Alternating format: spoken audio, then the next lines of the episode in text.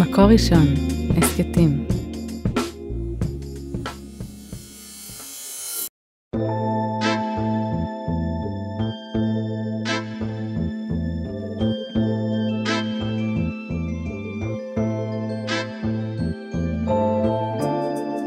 שלום, ברוכות וברוכים הבאים להסכת סטורי משלך. הפודקאסט שיוצא למסע בעקבות האנשים שהיו פה לפנינו והיום. אז את האורחת שלנו היום פגשתי לפני עשרים שנים, ונושא המחקר, העיסוק, השאלות שלה עוררו את סקרנותי כבר אז. היא אמרה שיש חילוניות מאמינות. יש נשים שהן גם חילוניות, אבל גם uh, מאמינות. היא אמרה והביאה נתונים, ויצאה וחקרה, ועוררה גם הרבה מאוד uh, התנגדויות uh, בכנסים, ובכלל בפניות ובהרצאות. אמרו לה, אין, אין דבר כזה חילונית uh, מאמינה, חילוני מאמין. אם uh, מישהו מאמין באלוהים, הוא לא יכול להיות חילוני. ואז שמעתי אותה אומרת, אבל הנה, אני חילונית, ואני מאמינה, ואני עומדת פה מולך.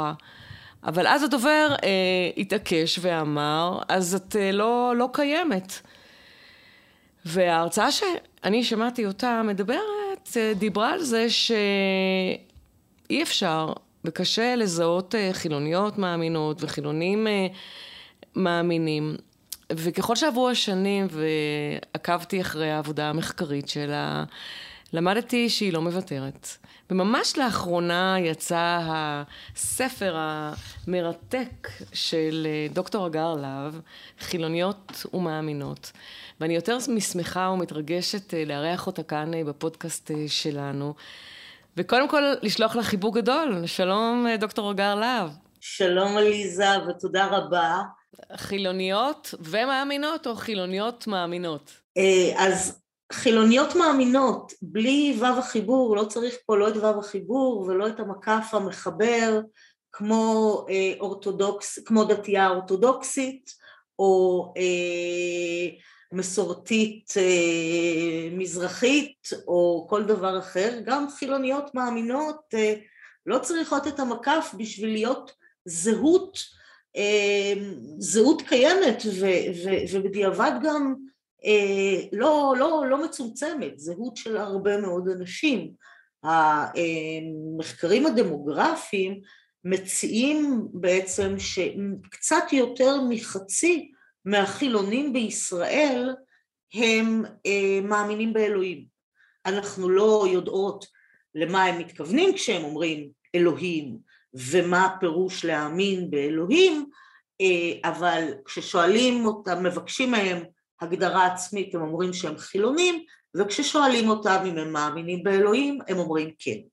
מה שאגב גורם לזה, אומר ש-שבעים וחמישה אחוז, קצת יותר מ-שבעים וחמישה אחוז מהיהודים בישראל מאמינים באלוהים. כן, זה באמת הנתונים גם שפרסמו בסקר פיו האחרון, שמדבר באמת בדק את, את ישראל. יש אלוהים, ובוודאות מלאה חמישים אחוז מהמשיבים, ומאמינים, אבל לא בטוחים, עשרים ושבעה אחוז. אבל אצלת הגר, אני מסתכלת עלייך ועל בית הגידול שלך. גדלת בקיבוץ, ו...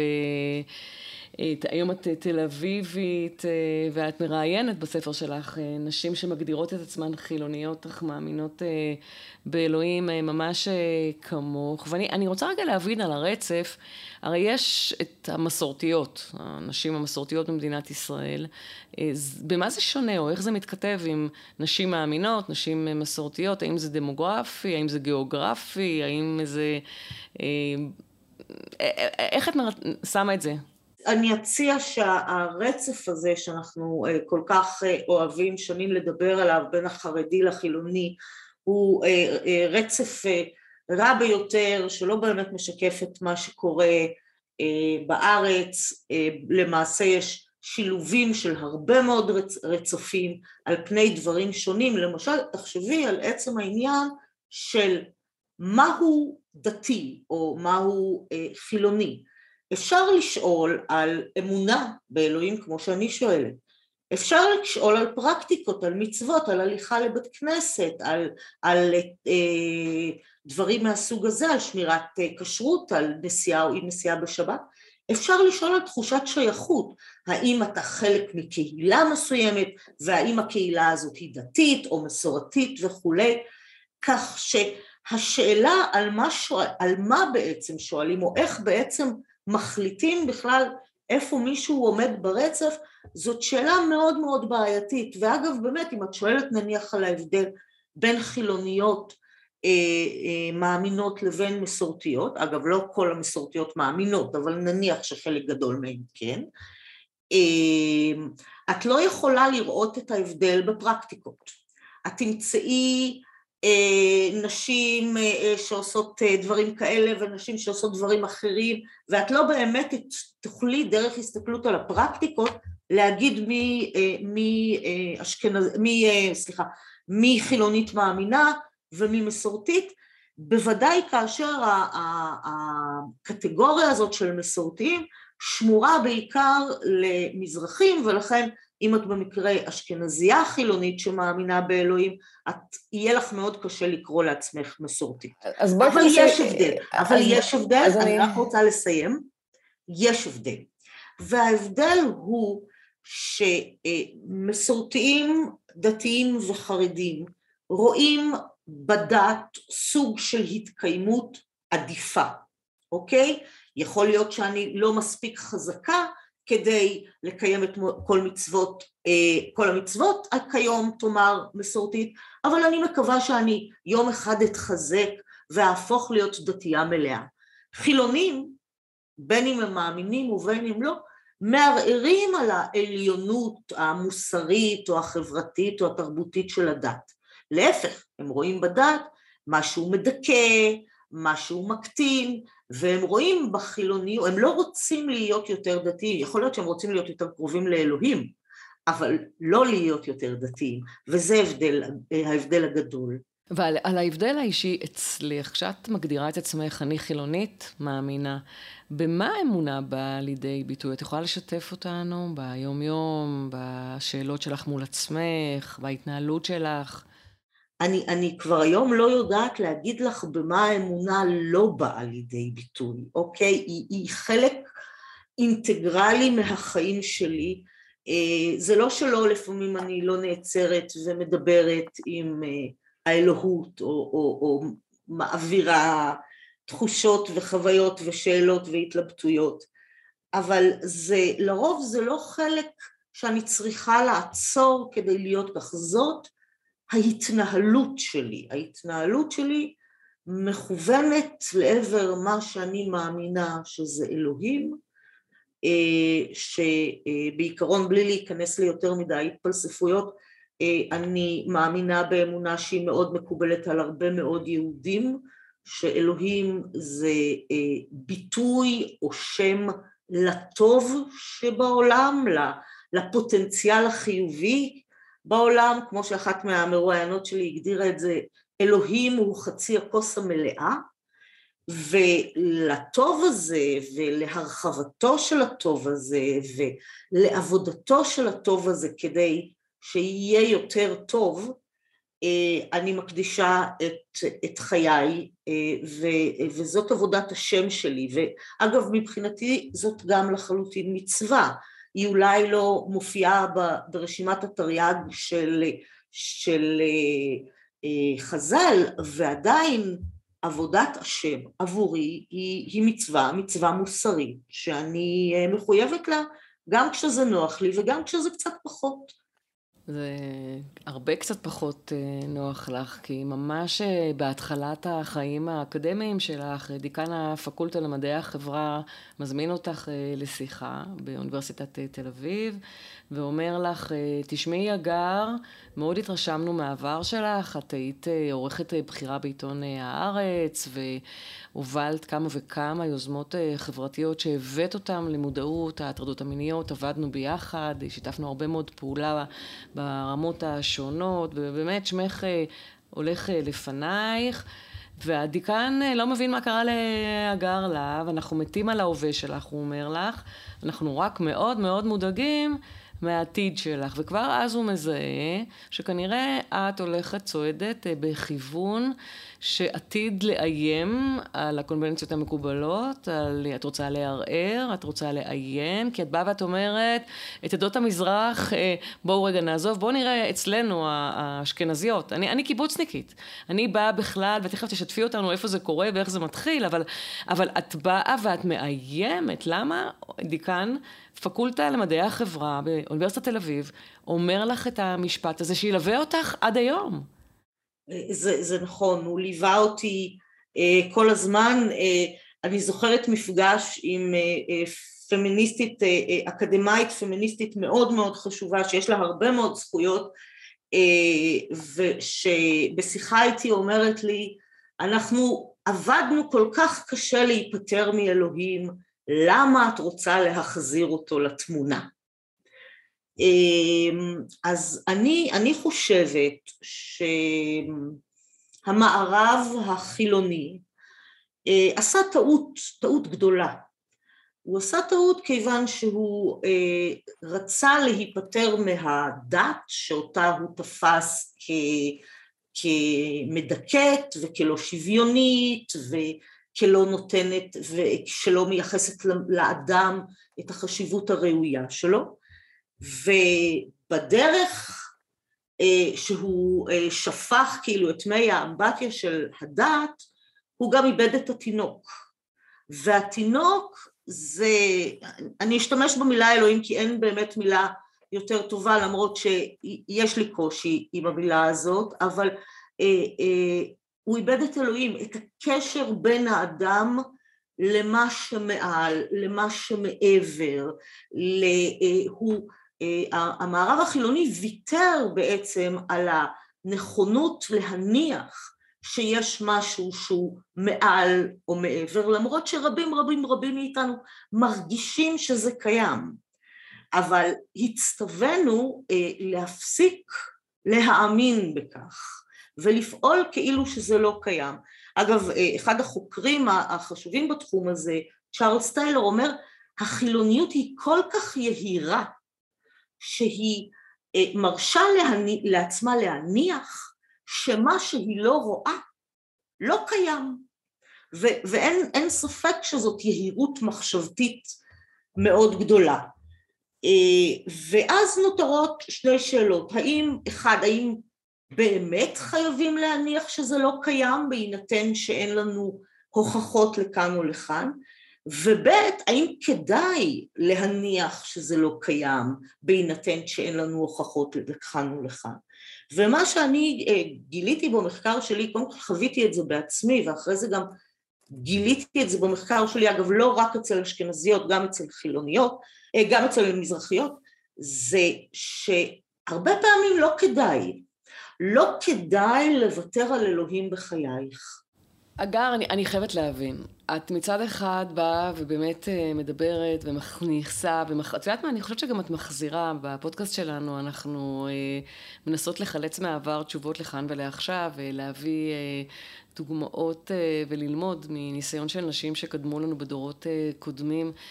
וברצף שתיארת לנו, אני, אני מנסה כן לחשוב, כי, כי מצד אחד את באה ואת אומרת, לקחו לנו, אנחנו החילוניות, את האמונה, את האמונה באל, ואת אומרת פה דברים מאוד, מאוד, מאוד כואבים, המערב החילוני עשה טעות, כי תפס את הדת כמאיימת וכלא שוויונית, אבל מקשיבות לך עכשיו נשים, גם גברים, ואומרות לך, אבל, אבל אין שוויון, אין שוויון, אין עשר למניין, ו, ואין את זה, ואין את זה. אני, אני יודעת להתמודד, משום שאני באה בכלים שלמדתי אותם, כשגיליתי שאני לא יודעת, הבנתי שאני צריכה לעשות את הדרך שלי, אבל את אומרת, האורתודוקסיות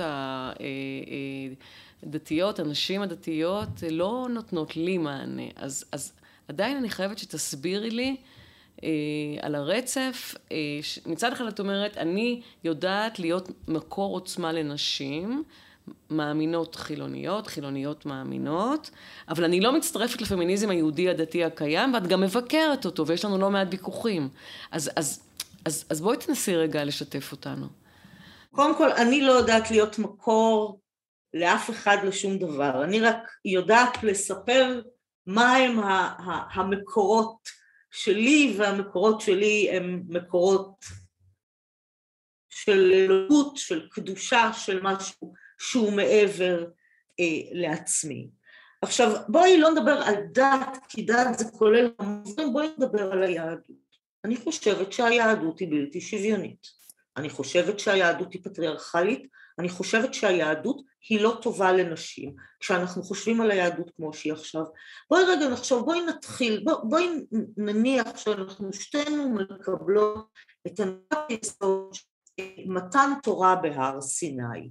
אז מתן תורה בהר סיני מתבצע בבסיס על ידי זה ששלושה ימים אסור לגעת באישה, כדי שהעם, קרי הגברים, יהיו טהורים כדי לקבל את המצוות מהאל.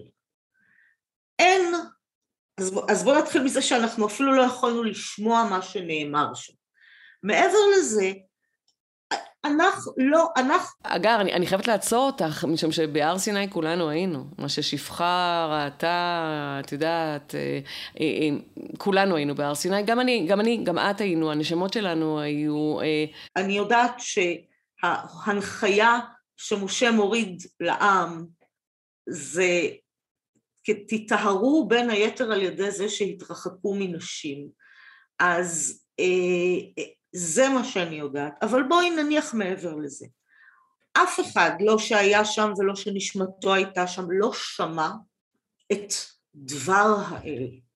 מה ששמענו זה את הפרשנות של גבר בשם משה, למה שהוא שמע. ואנחנו יודעים היטב שבני אדם שומעים דברים מסוימים ולא שומעים דברים אחרים, כי... בין היתר מהמקום שבו הם נמצאים. אז הוא סיפר מה שהוא שמע. ואחר כך דורות של... אבל רגע, אגב, הנחת הבסיס שלך, כל העם שומעים את הקולות והברקים. כל העם, אבל, אבל בואי, בואי. כל העם. בואי, בואי, בואי, בואי לא נתווכח, כי אנחנו לא הולכות ללמוד. אני אספר את הסיפור רגע בצורה שלי, אוקיי? כן. את דברי האל שומע למעשה אדם אחד, משה.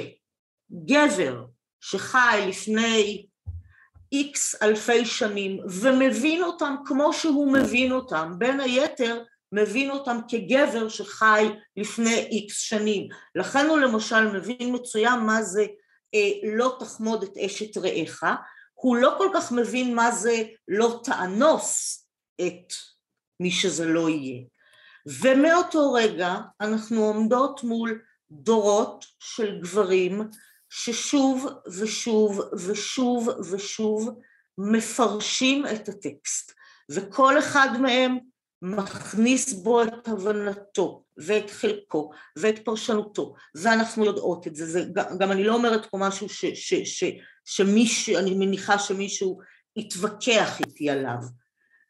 ומה שרואים גברים הם, הוא מוגבל בהרבה דברים, בתוקף היותם גברים. אגב, גם אנחנו כנשים לא רואות את כל מה שהגברים רואים. החוויות שלנו שונות.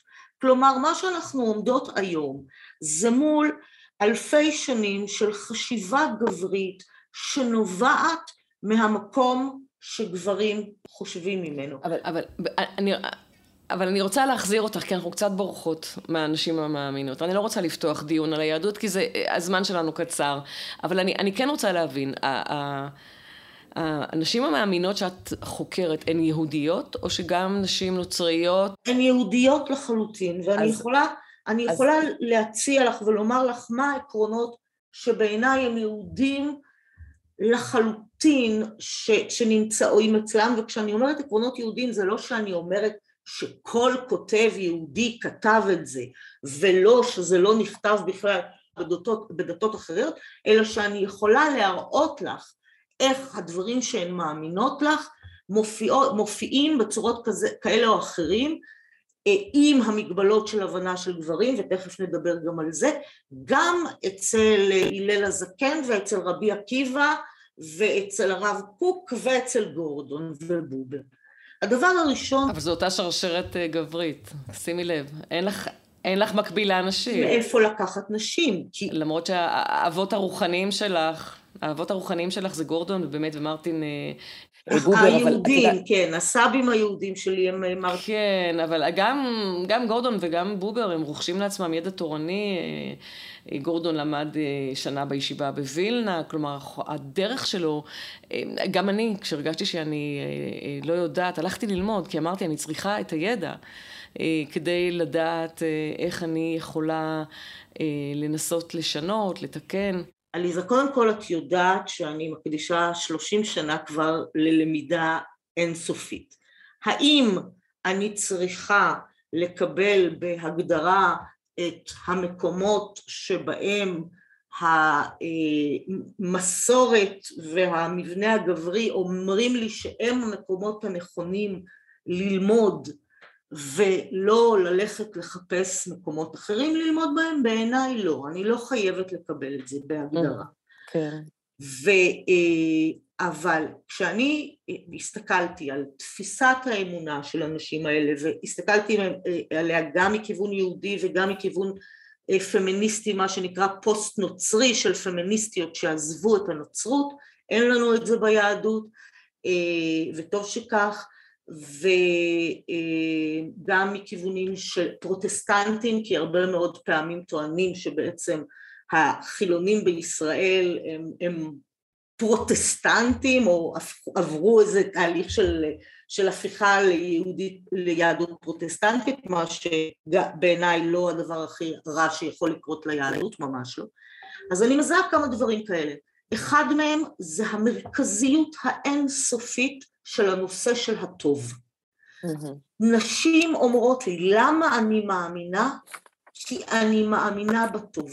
כי אני מאמינה שהכל לטובה. כי אני מאמינה ש...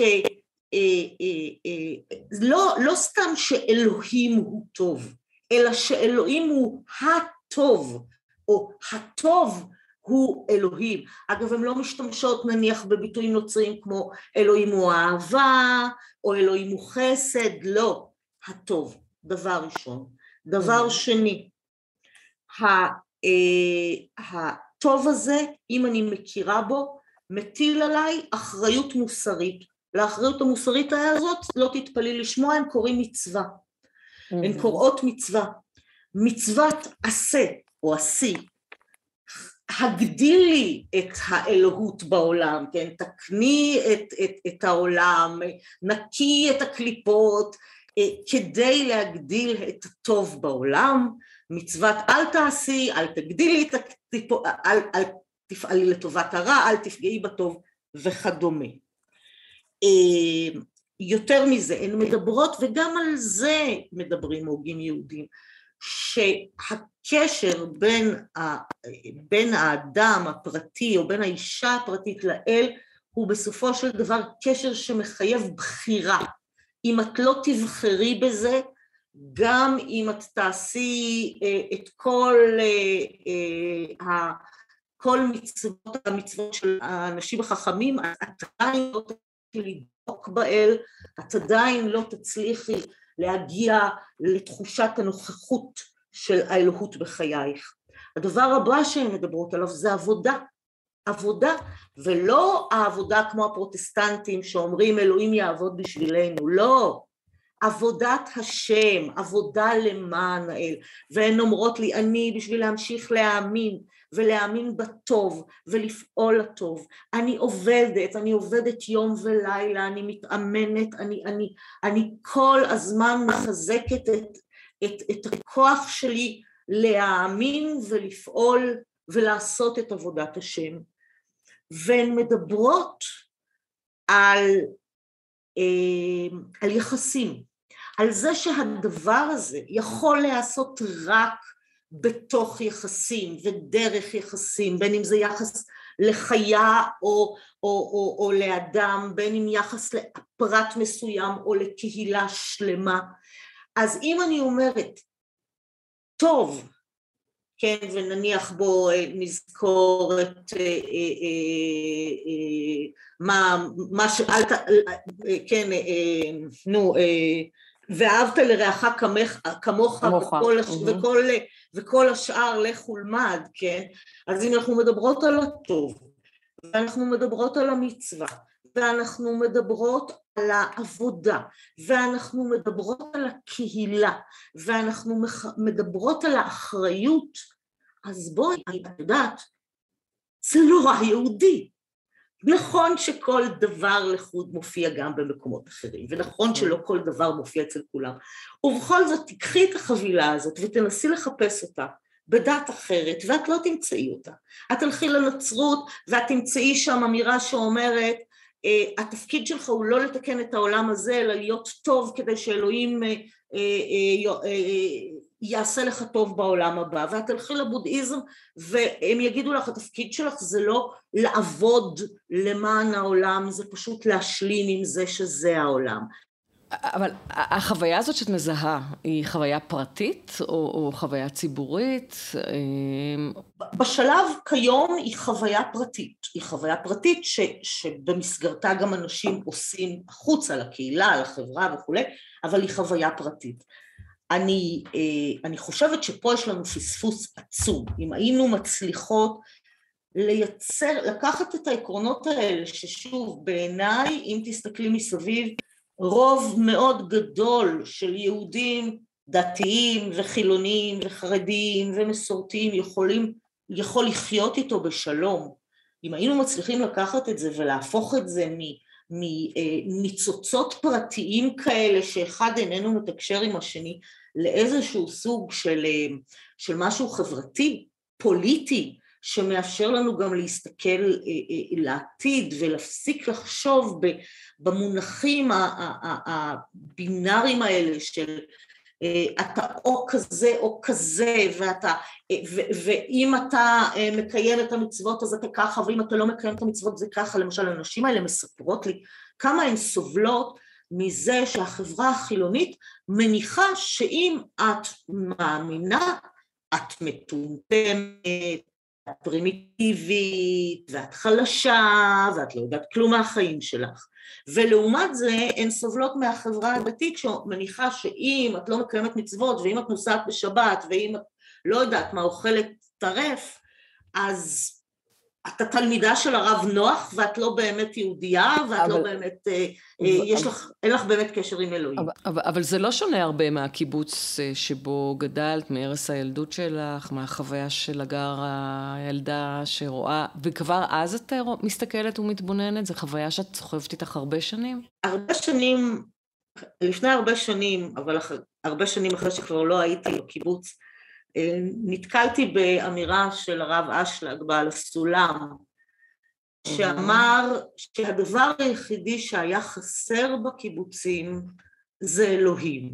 כל השאר היה להם שם, היה להם את האידיאולוגיה, היה להם את הרצון, הייתה להם את ההבנה, הם ניסו לעשות את זה לבד. ואי אפשר, האדם לא יכול לתקן את העולם לבד, האדם זקוק לאל כדי לתקן אותו ביחד. ואני חשבתי שהוא הוא, הוא מאוד הבין הרב אשלג את העניין הזה, שאם באמת היינו מצליחים להגיע למצב שכל אותם רעיונות של צדק חברתי ושל תמיכה באחר, ששוב הם, יש בהם מרכיבים סופר יהודיים, הקהילה, השייכות, הזה שאנחנו לא מבודדים, הזה שאנחנו חלק מעם, חלק מהיסטוריה, כל הדברים האלה, והחובה הזאת שלנו לעשות טוב בעולם ולעבוד את האל, אם היו לוקחים את כל הדברים האלה ורק באמת מצליחים למצוא דרך לחבר אותם עם תפיסה של אלוהות שהם היו יכולים לחיות בה, ושוב, בעיניי האלוהות הנכונה היא לא אבינו שבשמיים, היא לא, או בוא נגיד ככה, אבינו שבשמיים זאת בעיניי לא מטאפורה טובה לאלוהים. אז רגע, אז, אז אם, אם ניקח את uh, הסבא הרוחני שלך, את uh, גורדון, מה, מה הוא היה עונה לרב אשלג? אני חושבת שהוא היה אומר לרב אשלג שהוא צודק, שהוא צודק. אה, אה, גורדון היה מאמין גדול, גורדון התחבר, אין, אין הרבה חסידים ואין הרבה אה, אה, אה, קבליסטים אני חושבת ש, שהיו, אה, אה, שזכו לכל כך הרבה דבקות מתמשכת ו, ו, ו, ועמוקה אה, לאל, או כזאת קרבה וחיבור לאל כמו גורדון. אה, האיש... אה, האיש זכה ואני, והוא האמין, ואני חושבת שהוא היה מסכים עם האשל, רק ש, שבאמת יש דבר כזה מחייב אותנו לפתוח ולדבר על דברים שבדרך כלל אנחנו לא מדברים עליהם. אף אחד מאיתנו לא באמת, כבן תמותה, כבן אדם, לא יכול באמת להבין מה זה אלוהים. אנחנו מדברות במטאפורות. זה כאילו זה, זה כאילו זה, זה, זה, זה, אה, אה, כאילו עשר ספירות, זה כאילו שבשמיים, אבל זה לא, כולנו יודע, יודעים שזה מטאפורות, אז בואו נעצור רגע ונשוחח על מטאפורות שעושות טוב, ומטאפורות שעושות פחות טוב, מטאפורות שאומרות, אה, אלוהים הוא, גבר שמעדיף גברים יהודים וכל השאר פחות או יותר זה רק דברים שהוא צריך לסבול, לבין מטאפורה שאומרת אלוהים הוא הקוטב החיובי. ובתוך המטאפורות האלה לסיכום, איך נשים יכולות להשתמש במטאפורות הללו, ובכלל בעקרונות שאת מזהה בספר, לטובת שיפור החיים שלהן? אני, אני חושבת ש... בגדול מספרים לנו, לא, לא רק לגברים, לא רק לנשים יהודיות, גם לגברים יהודים, שרבים כמובן, לא לכולם, שהמצווה הגדולה ביותר, המשמעותית ביותר, היא לפנות אל האחר ו- ו- ולאהוב אותו ולהעביר אליו טוב ולטפח אותו, כן, לוינס הופך את פני האחר להייעוד האתי, המוסרי של היהדות. ומה שמפוספס פה זה הנושא של מגדר וסוציאליזציה, כי גברים עוברים סוציאליזציה שכל הזמן מלמדת אותם להסתכל על עצמם, ולכן הם באמת צריכים בשביל להתקרב אל האל, בשביל לעשות עבודת ניקוי פנימית, לעבוד נגד הסוציאליזציה שלהם, וללמוד להסתכל על אחרים ולא רק על עצמם.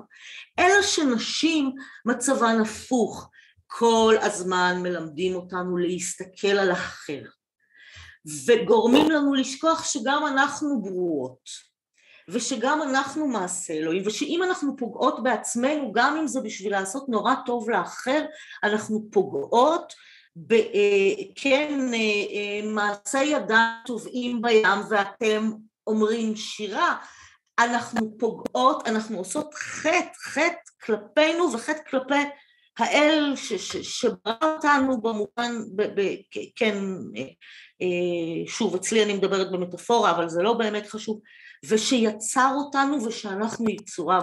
אז אם המצווה הגדולה של גברים זה ראה את האחר, אני חושבת שהמצווה הגדולה של נשים היא ראי את עצמך, כי אי אפשר לאהוב את רעך כמוך אם אתה לא אוהב את עצמך. תודה. ונשים צריכות לעשות את התיקון הזה, ואם כל אחד משני המגדרים יעשה, וכיום יש יותר וכולי, ואפשר לדבר גם על זה, יעשה את התיקון המתאים לו, במסג... לנוכח הסוציאליזציה שהוא עבר, אז כולנו נגיע לעולם יותר מאושר. דוקטור הגר להב, תודה.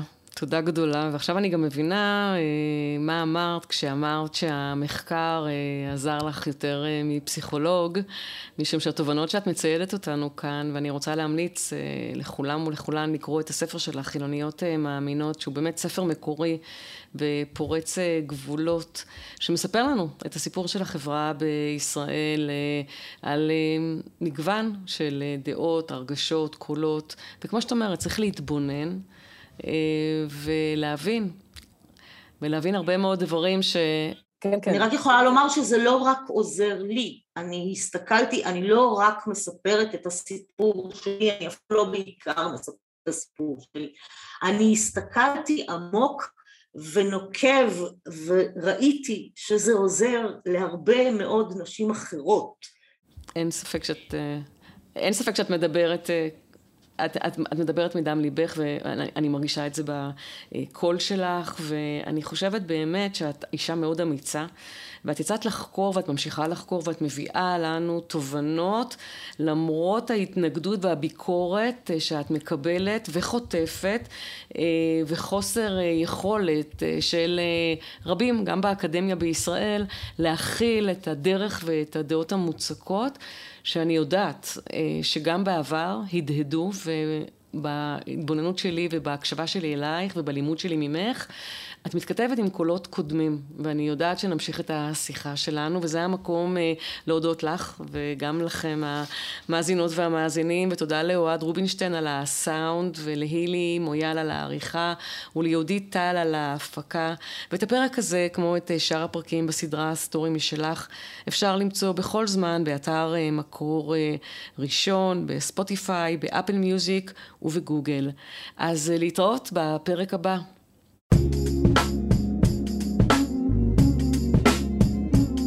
מקור ראשון, הסקטים.